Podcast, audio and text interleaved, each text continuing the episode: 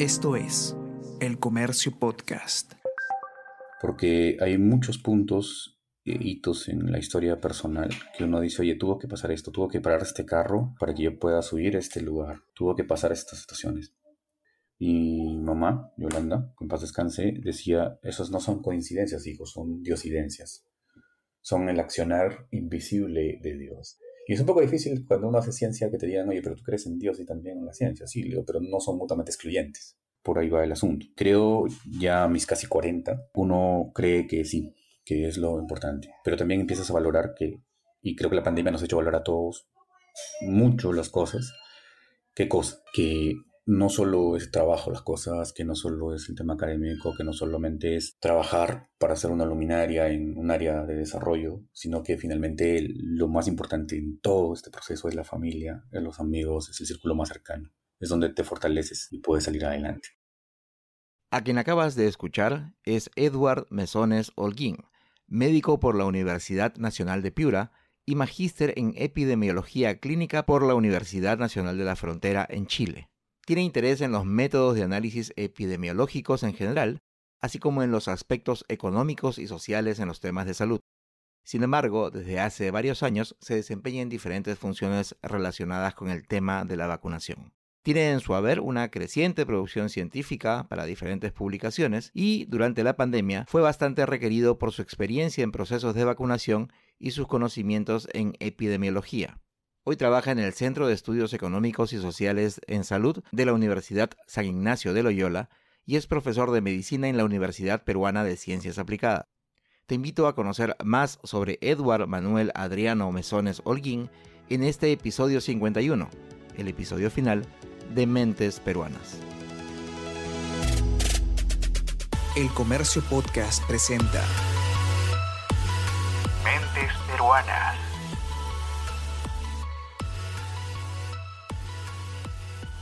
Para ti, ¿cómo se perfila el 2022 con respecto a la pandemia? Creo que es un poco difícil de lanzar alguna apreciación muy exacta sobre lo que puede ocurrir. De hecho, esta, esta pandemia nos ha sorprendido bastante por el dinamismo que, que tiene, pero también por la respuesta que ha habido, eh, sobre todo desde la ciencia y la tecnología, para poder eh, ayudar en su control. Yo recordaría que estamos frente a un virus respiratorio y que la dinámica de los virus respiratorios pasa justo por la posibilidad de que puedan mutar. Es un virus respiratorio ARN, entonces eh, se mezcla ahí la posibilidad de mutar. Esa posibilidad de mutar es la que puede conllevar el desarrollo de nuevas variantes y quizás más adelante una nueva cepa. En realidad va a depender mucho del control sobre la transmisión que pueda haber.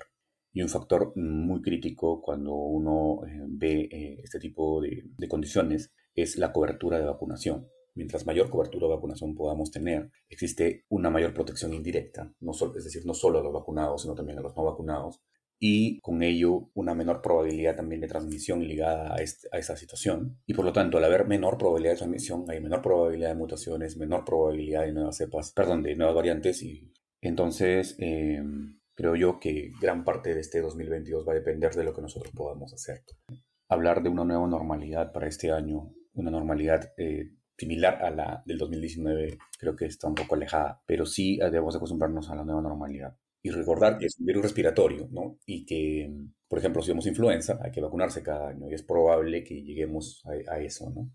Eh, el Perú en particular eh, se ha topado con una la cantidad de gente que forma parte de manera directa o indirecta de este movimiento mundial antivacunas, gente que no se quiere vacunar, por diversos motivos, lamentablemente en la mayoría de sus casos, motivos que no están fundamentados en ningún tipo de, evidencia. Desde tu punto de vista, ¿cómo se puede lidiar con esta situación que, por lo que nos has explicado, de todas maneras va a afectar al tema de la resolución de esta emergencia sanitaria global? Yo creo que el movimiento antivacunas eh, no es un tema específico de Perú, pero sí es la mezcla, no sé si, si es correcto el término, del movimiento antivacunas con nuestra idiosincrasia, con nuestro contexto social y cultural e incluso económico. Entonces las medidas que uno puede tener eh, no están escritas en piedra, por así hablarlo, sino que deben de contextualizarse a nivel local.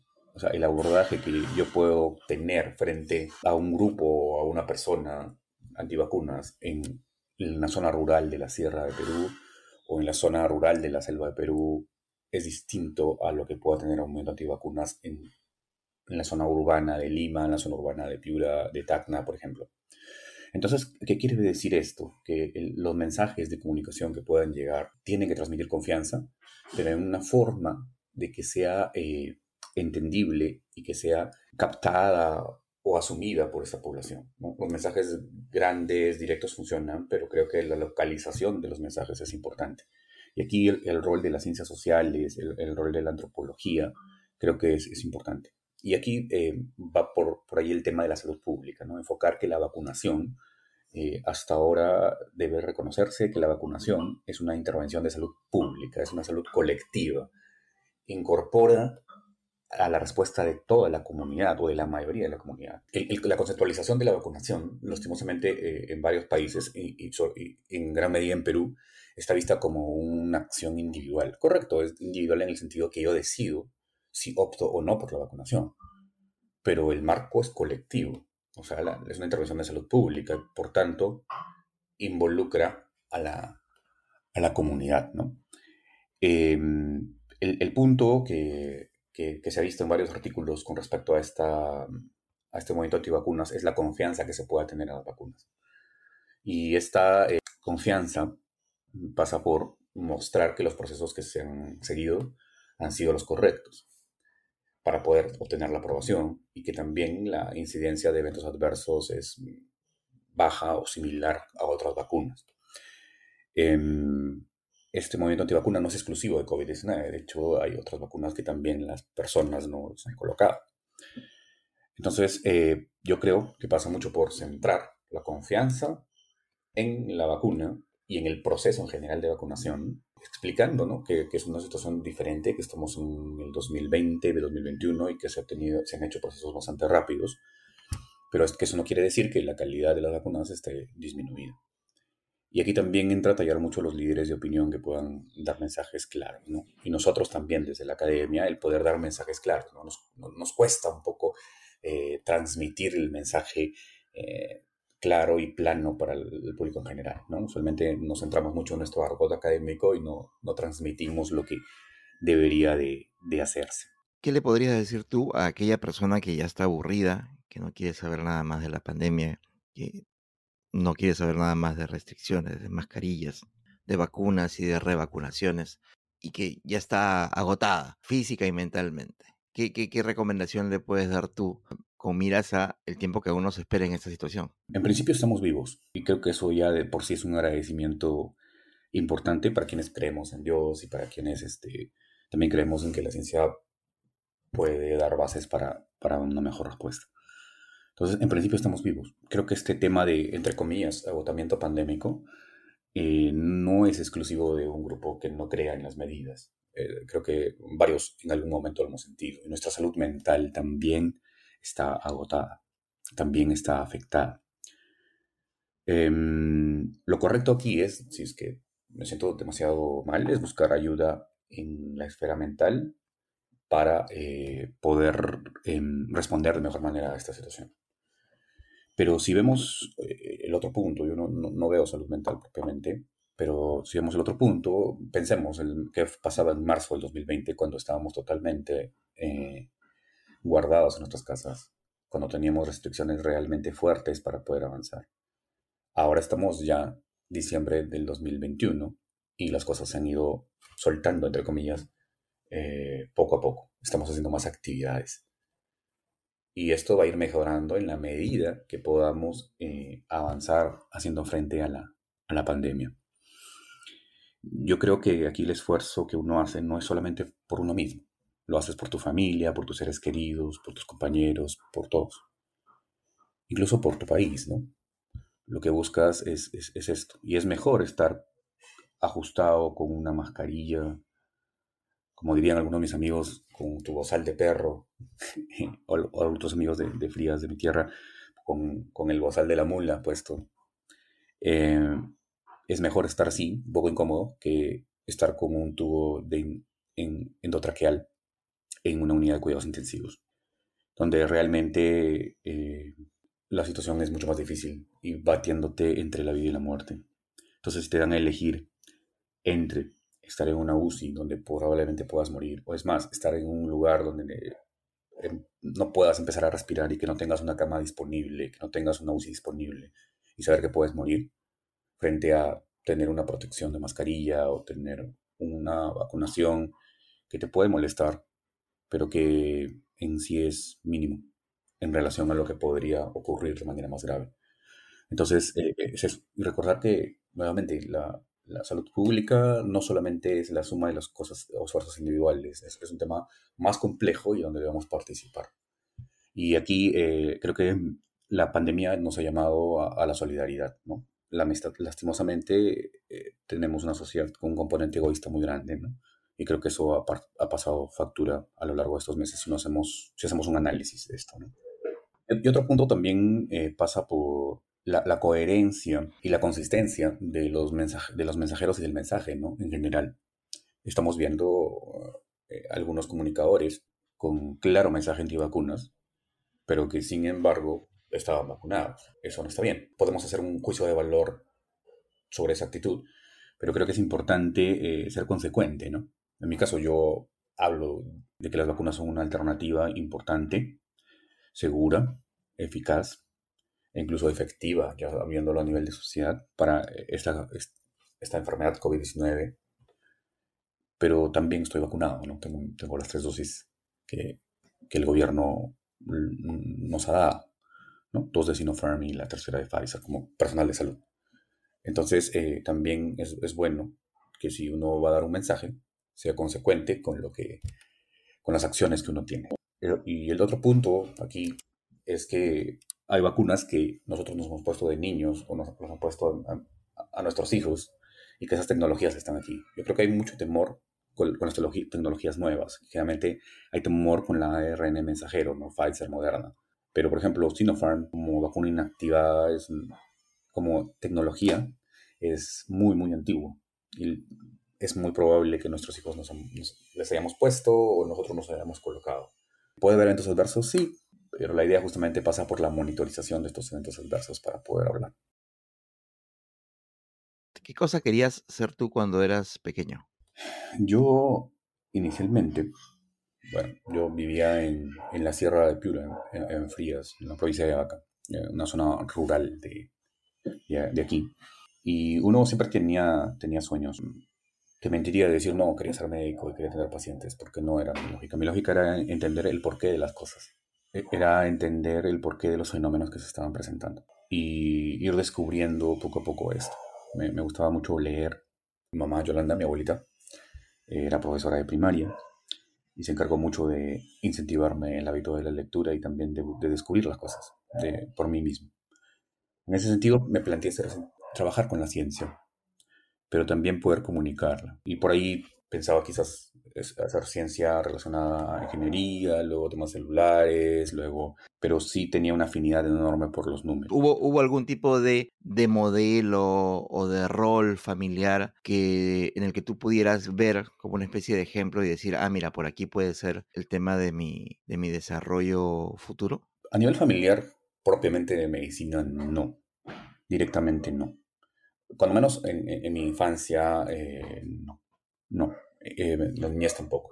Pero sí, del lado de mi familia materna, más específicamente del, lado Rivera, sí ha habido un componente académico importante, ¿no?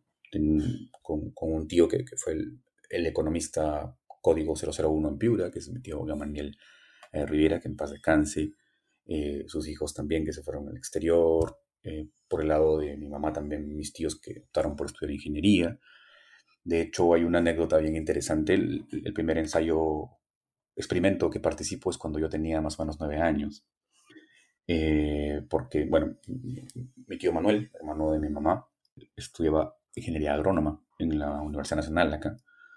Y eh, tenían un proyecto de eh, evaluar la resistencia a una plaga de las papas allá en Frías. Y llegó un doctor en fitopatología, el doctor Delgado, profesor de la universidad, y fueron al terreno a trabajar esto. Y mm, como era bastante curioso, me fui con ellos y empecé a entender un poco la dinámica de los experimentos. ellos empezaban a probar diferentes tipos de papa en un terreno que era endémico para esa, para esa plaga, de modo que podían identificar cuáles de los tipos de papa podían crecer mejor en eh, para, sin ser afectados por la epidemia, por la, perdón, por esta, este, esta plaga bacteriana de la papa, así se llamaba. Y ponían un testigo, que era la, papa que se cultiva en frías, que era como un grupo control para cada uno de estos eh, conglomerados de papitas. Y así en ese terreno, ¿no? El terreno era de don Reinaldo Córdoba, recuerdo.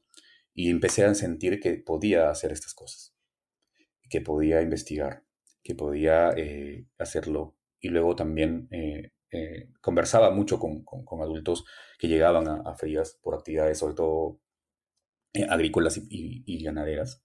Y también en el tema ganadero, mi, abuelo tenía un ganado y también les ponían vacunas. Entonces salían mis dudas de por qué era una vacuna triple, por qué le ponían esto. Eh, eh, en sí, eso así. Claro, luego ya eh, más adelante, cuando paso a estudiar a Piura, yo, vine becado a estudiar a Piura en el tercer año de primaria.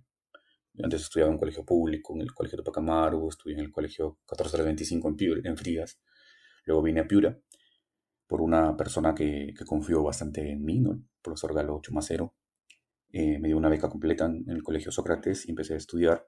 Y ahí empecé a conocer un poco más también ya la medicina y, y, y cómo eh, esto podría ayudar. ¿no? Mi mamá, Yolanda, tenía muchas enfermedades, iba al hospital, yo la acompañaba y conocí a mi primo, que ahora es neurocirujano, eh, Jaime López. empezamos a conversar de lo que era la medicina en general y me empezó a interesar y empecé a leer bastante sobre el, rol que tenía, eh, digamos, eh, la ciencia sobre el desarrollo de la medicina. Y por ahí me fui inclinando, ¿no? Pero si me preguntas, oye, ¿qué, te gustaba más cuando eras, en cuanto a un curso en particular del colegio, eran los números, ¿no? En general, esa afinidad por los números me, me fascina hasta ahora, ¿no? Y cuando ingresas a la, a la universidad, ¿qué cosa fue lo que consideraste más complicado en tus años del pregrado y al mismo tiempo cuáles fueron tus, tus experiencias más positivas? Ingresar a una universidad pública eh, es una experiencia de vida tremenda. Primero que encuentras a personas de todas las clases sociales, de todos los lugares. E ingresar a medicina, cuando menos, eh, es una experiencia aún más nutritiva. Ingresé a la facultad el 99, terminé el colegio el 98, y creo que ingresamos cerca de 40 personas. Y uno empieza a sentir ese ambiente de hermandad dentro de la facultad, ser tan, tan, tan pocos. Y, em, y creo que lo más nutritivo o lo más positivo de esto es justamente ese ambiente de hermandad, de que todos querían eh, cambiar el mundo, de que todos querían contribuir desde la formación que íbamos a recibir hacia la sociedad. ¿no? y sabíamos que la medicina podría ser una de las mejores herramientas que podríamos tener y que éramos de cierto modo privilegiados en, poder estar estudiando. No obstante, la carga académica en, la, facultad es, es, fuerte y el direccionamiento que, que, se dio a la carrera, y que en general en muchas facultades se, suele se, sigue dando, es un tema asistencial, ¿no? Es, es la atención hospitalaria, el manejo hospitalario, más no el tema preventivo más no el tema de investigación. Y creo que esa, la identificación de esa brecha de, investigación en un grupo de estudiantes que estuvimos ahí y que ya otros estudiantes de grados mayores eh, lo habían hecho, nos llevó a, formar una sociedad científica de estudiantes de medicina. Nosotros participamos el año 2000 en el Congreso eh, Científico nacional de estudiantes de medicina en Trujillo. Piura todavía no tenía una sociedad, había tenido una anteriormente. Y regresamos con, con, las ganas de crear una sociedad científica de estudiantes de medicina porque considerábamos que desde el pregrado ya podríamos contribuir a hacer investigación científica a la medida de nuestras limitaciones.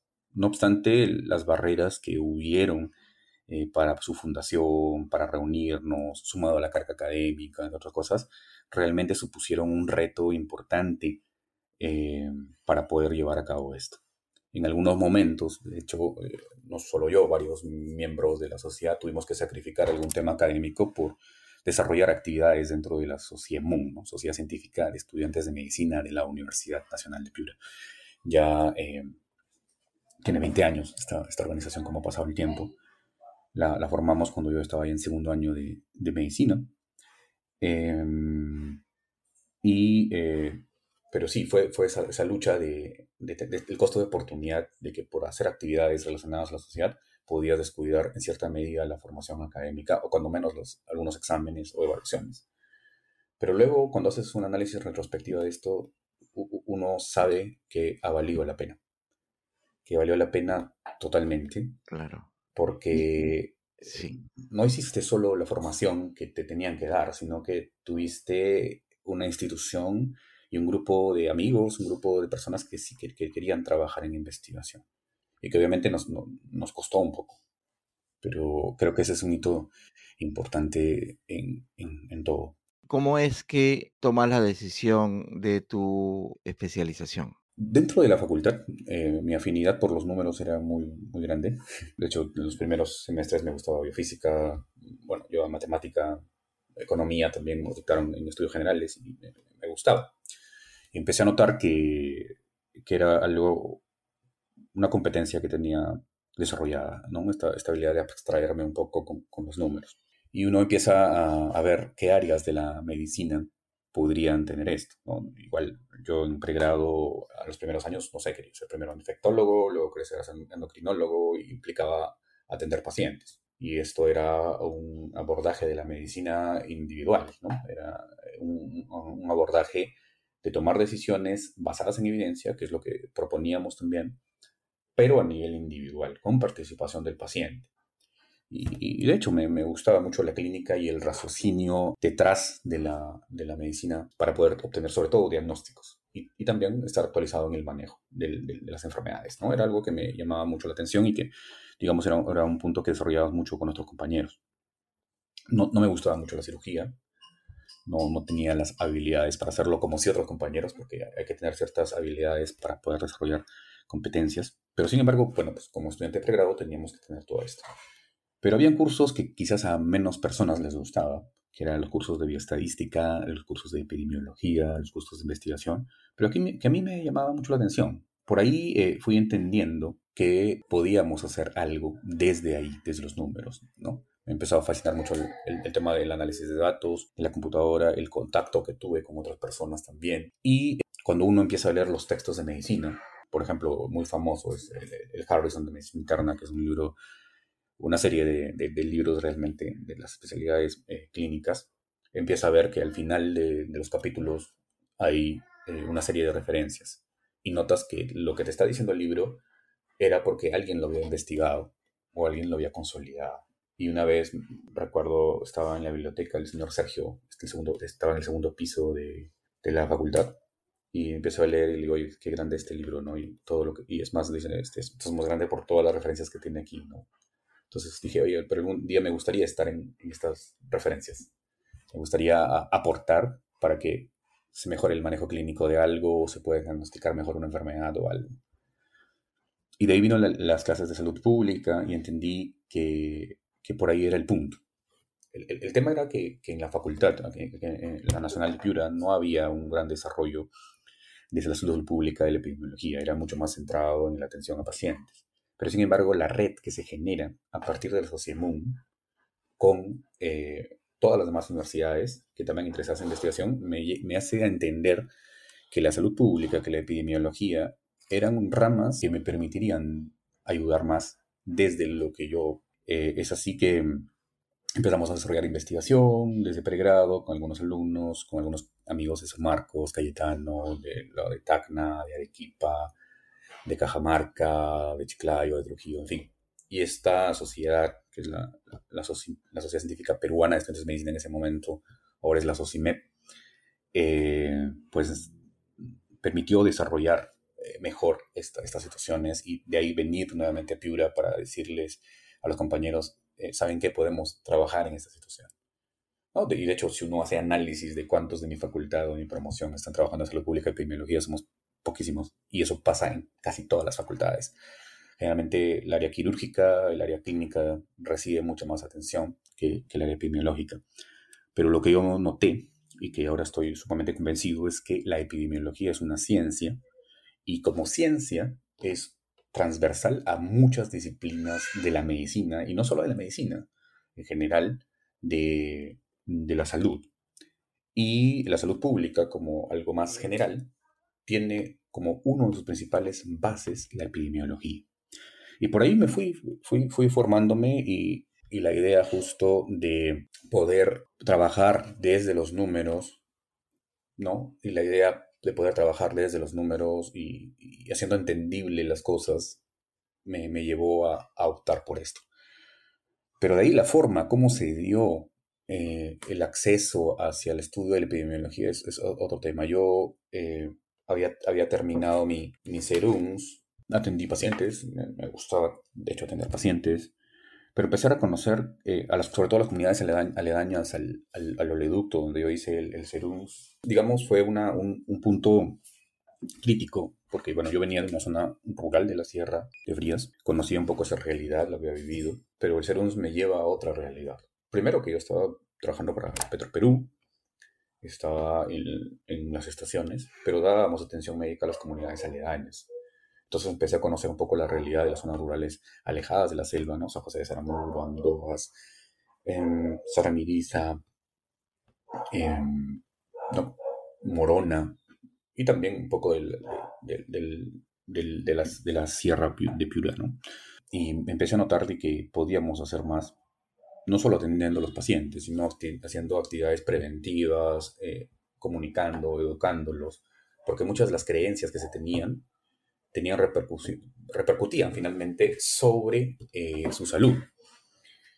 Y eh, empecé, a la par que estaba en el Serum, empecé a trabajar un poco, ya con un poquito más de conexión a Internet en ese momento, empecé a trabajar análisis de datos, creo que también el desarrollo de mi tesis de pregrado me marcó mucho. Y bueno, terminó el Serum y yo había hecho una suerte de, de promesa de que terminaría la carrera y que debería ir a, a trabajar a mi pueblo, ¿no? era, algo que, que, he dejado como, un, como una promesa, ¿no?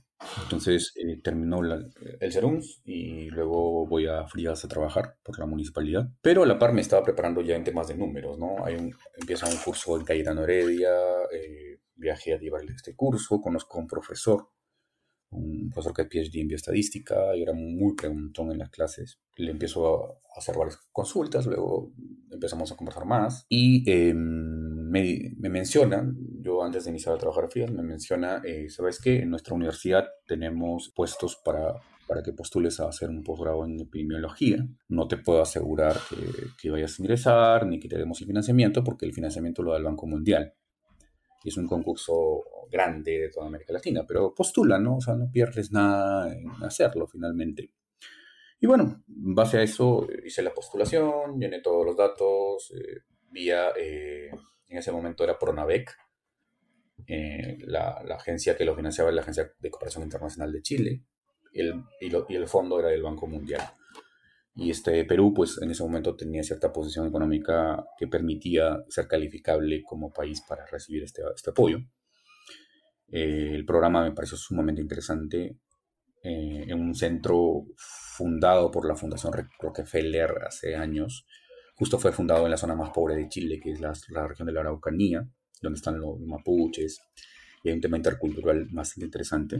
Y bueno, con esa situación me voy a, trabajar a Frías. Y la experiencia que tuve en Frías creo que fue muy, muy enriquecedora trabajar con mi pueblo, con mi gente, con las personas que me habían visto crecer, regresar a la casa donde, donde vivía, eh, despertarme temprano a, a, la posta donde también yo había sido atendido. Eh, en realidad el trabajo era bastante eh, fuerte porque había muchos pacientes que venían de varias comunidades, incluso caminando.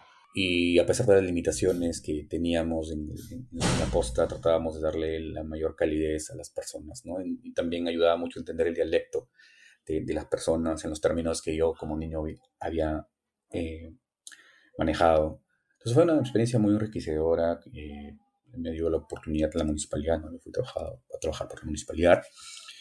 Eh, y también de trabajar en equipo con, con, personas que me habían visto ayudó. Y es gracioso la, la, forma como en ese momento no había línea celular en Frías. Yo recuerdo que habían teléfonos en ciertas casas que tenían un sistema de teléfono público y a veces las lluvias no dejaban que la red ingrese. Pero me llaman y, y hay una, una vecina del centro de salud, la señora Ramón, También la conocía de mucho tiempo, junto a su esposo, y su esposo trabajaba en el, centro de salud. me dice, doctor, dice que lo han llamado y que si va a tomar la beca, si se va a ir o no. Y yo quedé como que, ¿qué? guarda un momento. Entonces yo luego regreso a este, a este, a este teléfono público y eh, me vuelven a llamar, ¿no? Porque te decían también a veces por una emisora, oiga, señor Bruno Ortiz, por favor, tiene llamada telefónica, tiene que venir en 10 minutos, porque te llamaban una, llamada para avisarte y luego otra para eso. Entonces yo regreso, yo voy este, al teléfono y me llaman desde Chile, desde la Agencia de Cooperación Internacional, y me dicen, este, nos hemos estado tratando de comunicar con usted, no ha habido señal, pero le queremos mencionar que usted ha adjudicado una de las becas y que tiene que viajar eh, en dos semanas más o menos. Si es que acepta la beca. Se le va a dar el pasaje de avión, se le va a dar el hospedaje, se le va a dar, o sea, un estipendio para para el hospedaje. Entonces me, me dieron esto y fue así como que un baldazo de agua fría, ¿no? Así, wow, no sabía, de verdad, nunca pensé que pudiera ser elegido. Y ya, entonces dije que sí, que, que estaba bien. Hablé con, con, el encargado de la municipalidad, le dije que muchas gracias por esto, pero que ya no podía continuar porque había salido otra oportunidad eh, fuera del país. Había cierta reticencia, por así decirlo, dentro de mi familia, y pero vas a a Chile, ¿qué va a pasar ahí? Porque nos metió esta cultura de que, de que Chile nos detesta y tanto. Entonces dije, no, pero vamos a ver, ¿no? O sea, la idea es asumir el riesgo. Y recuerdo que llego y le digo a, a mi mamá, este, ma, este, tengo que viajar. Ah, ya. ¿Y, y, en cuánto tiempo regresas? Ah, no, bueno, yo creo que un par de años, una cosa así. y digo, ¿cómo que un par de años? Sí, le digo, voy a, voy a ir a una, me han dado una beca, tengo que llegar a Lima a firmar unos papeles y luego ellos me van a dar el pasaje de avión y me van a enviar a, Temuco, que es donde el agua perdón, el lugar donde iba a estudiar. Y ahí fue mi formación en epidemiología, realmente muy buena, con muy buenos profesores, con muchos años de experiencia, me trataron excelente. El sur de Chile es, encantador. El frío por ahí como que es una situación que se contrastaba con los treinta y tantos grados que tenía en Piura y llegar a, allá a menos grados. Eh, fue difícil de manejar, pero en general el aprendizaje fue tremendo y, las ganas de continuar en, en esta rama de, de, epidemiología se formaron más ahí por todas las redes que tiene esta universidad, por, por la organización que, que, tiene de años, por la horizontalidad también que había, ¿no? O sea, eh, acá estábamos muy acostumbrados a decir doctor, señor, al que estaba más arriba de nosotros, allá todo era por nombre. No, Edward, hola, Sergio, hola, hola, hola. ¿Consideras que todo lo que has pasado hasta este momento ha valido la pena? Yo creo que sí ahí, si uno hace un análisis retrospectivo de la vida, creo que todas las cosas se han dado como deberían de darse. No quizás como uno lo hubiese podido diseñar, o hubiese podido soñar, pero sí como tuvieron que darse. Porque hay muchos puntos, hitos en la historia personal que uno dice, oye, tuvo que pasar esto, tuvo que parar este carro para que yo pueda subir a este lugar, tuvo que pasar estas situaciones. Y mamá, Yolanda, con paz descanse, decía, esos no son coincidencias, hijos, son diosidencias. Son el accionar invisible de Dios, ¿no? Y es un poco difícil cuando uno hace ciencia que te digan, oye, pero tú crees en Dios y también en la ciencia. Sí, digo, pero no son mutuamente excluyentes. O sea, eh, por ahí va el asunto. Y, y, creo ya a mis casi 40, el próximo año, dos semanas cumplo 40, eh, uno cree que sí, que es lo importante. Pero también empiezas a valorar que, y creo que la pandemia nos ha hecho valorar a todos mucho las cosas. ¿Qué cosa?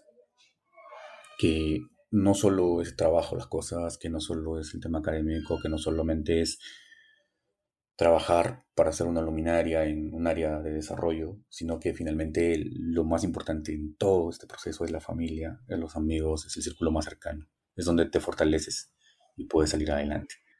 Y creo que también si uno hace retrospectiva de lo que está pasando, tengo un hijo mayor, tengo un hijo menor, tengo una esposa maravillosa. Eh, en general mi familia es muy extensa, pero es un soporte único que, que hay para poder crecer.